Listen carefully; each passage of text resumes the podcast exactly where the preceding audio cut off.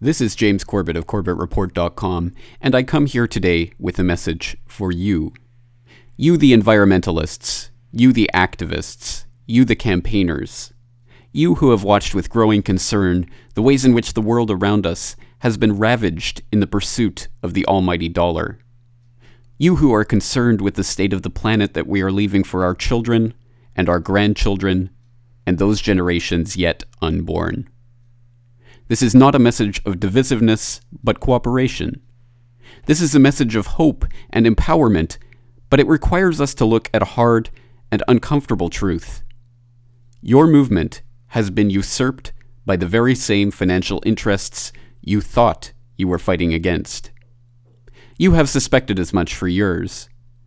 You watched at first with hope and excitement as your movement, your cause, your message began to spread as it was taken up by the media and given attention, as conferences were organized, and as the ideas you had struggled so long and hard to be heard were talked about nationally, then internationally. You watched with growing unease as the message was simplified. First, it became a slogan. Then, it became a brand. Soon, it was nothing more than a label, and it became attached to products. The ideas you had once fought for were now being sold back to you for profit. You watched with growing unease as the message became parroted, not argued, worn like a fashion rather than something that came from the conviction of understanding. You disagreed when the slogans and then the science were dumbed down. When carbon dioxide became the focus and CO2 was taken up as a political cause. Soon, it was the only cause. You knew that Al Gore was not a scientist, that his evidence was factually incorrect, that the movement was being taken over by a cause that was not your own, one that relied on beliefs you did not share to propose a solution you did not want. It began to reach a breaking point when you saw that the solutions being proposed were not solutions at all. When they began to propose new taxes and new markets that would only serve to line their own pockets. You knew something was wrong when you saw them argue for a cap and trade scheme proposed by Ken Lay, when you saw Goldman Sachs position itself to ride the carbon trading bubble, when the whole thrust of the movement became ways to make money, or spend money, or raise money from this panic. Your movement had been hijacked. The realization came the first time you read the Club of Rome's 1991 book, the First Global Revolution, which says In searching for a common enemy against whom we can unite, we came up with the idea that pollution, the threat of global warming, water shortages, famine, and the like would fit the bill. In their totality and their interactions, these phenomena do constitute a common threat which must be confronted by everyone together. But in designating these dangers as the enemy, we fall into the trap which we have already warned readers about, namely mistaking symptoms for causes.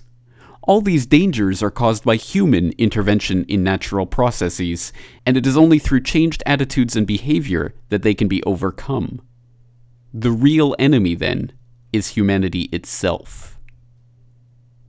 And when you looked at the Club of Rome's elite member roster, and when you learnt about eugenics and the Rockefeller ties to the Kaiser Wilhelm Institute and the practice of crypto eugenics and the rise of overpopulation fear mongering and the call by elitist after elitist after elitist to cull the world population. Still, you wanted to believe that there was some basis of truth, something real and valuable in the single minded obsession of this hijacked environmental movement with man made global warming. Now, in November 2009, the last traces of doubt have been removed.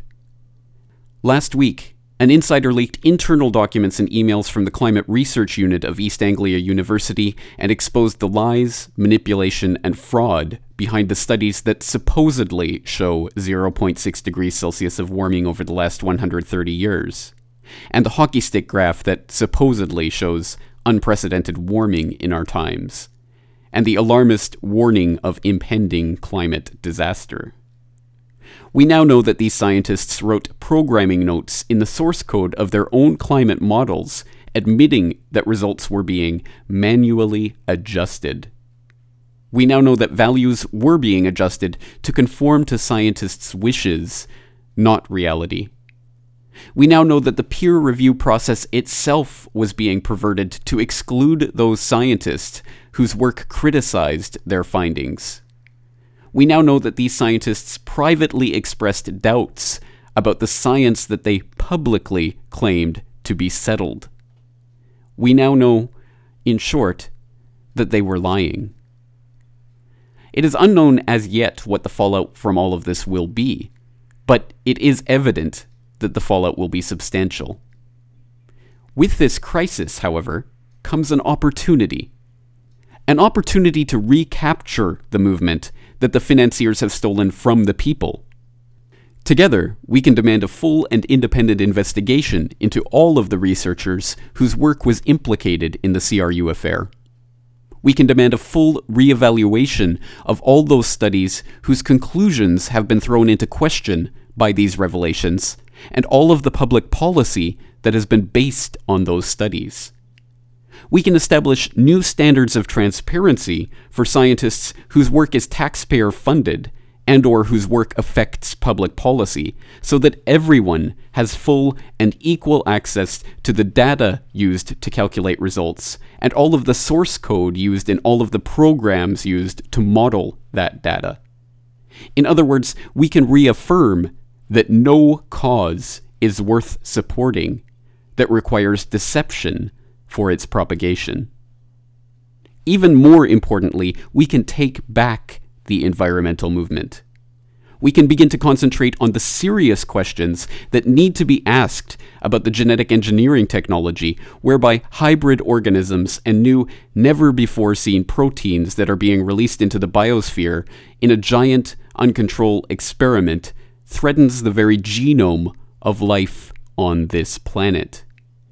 We can look into the environmental causes of the explosion in cancer and the staggering drops in fertility over the last 50 years, including the BPA in our plastics and the anti androgens in the water. We can examine regulatory agencies that are controlled by the very corporations they are supposedly watching over. We can begin focusing on depleted uranium and the dumping of toxic waste into the rivers, and all of the issues that we once knew were part of the mandate of the real environmental movement. Or we can, as some have, descend into petty partisan politics. We can decide that lies are okay if they support our side we can defend the reprehensible actions of the CRU researchers and rally around the green flag that has long since been captured by the enemy. It's a simple decision to make, but one that we must make quickly before the argument can be spun away and environmentalism can go back to business as usual. We are at a crossroads of history, and make no mistake, history will be the final judge of our actions. So I leave you today with a simple question Which side of history do you want to be on? For the Corbett Report, this is James Corbett in Western Japan.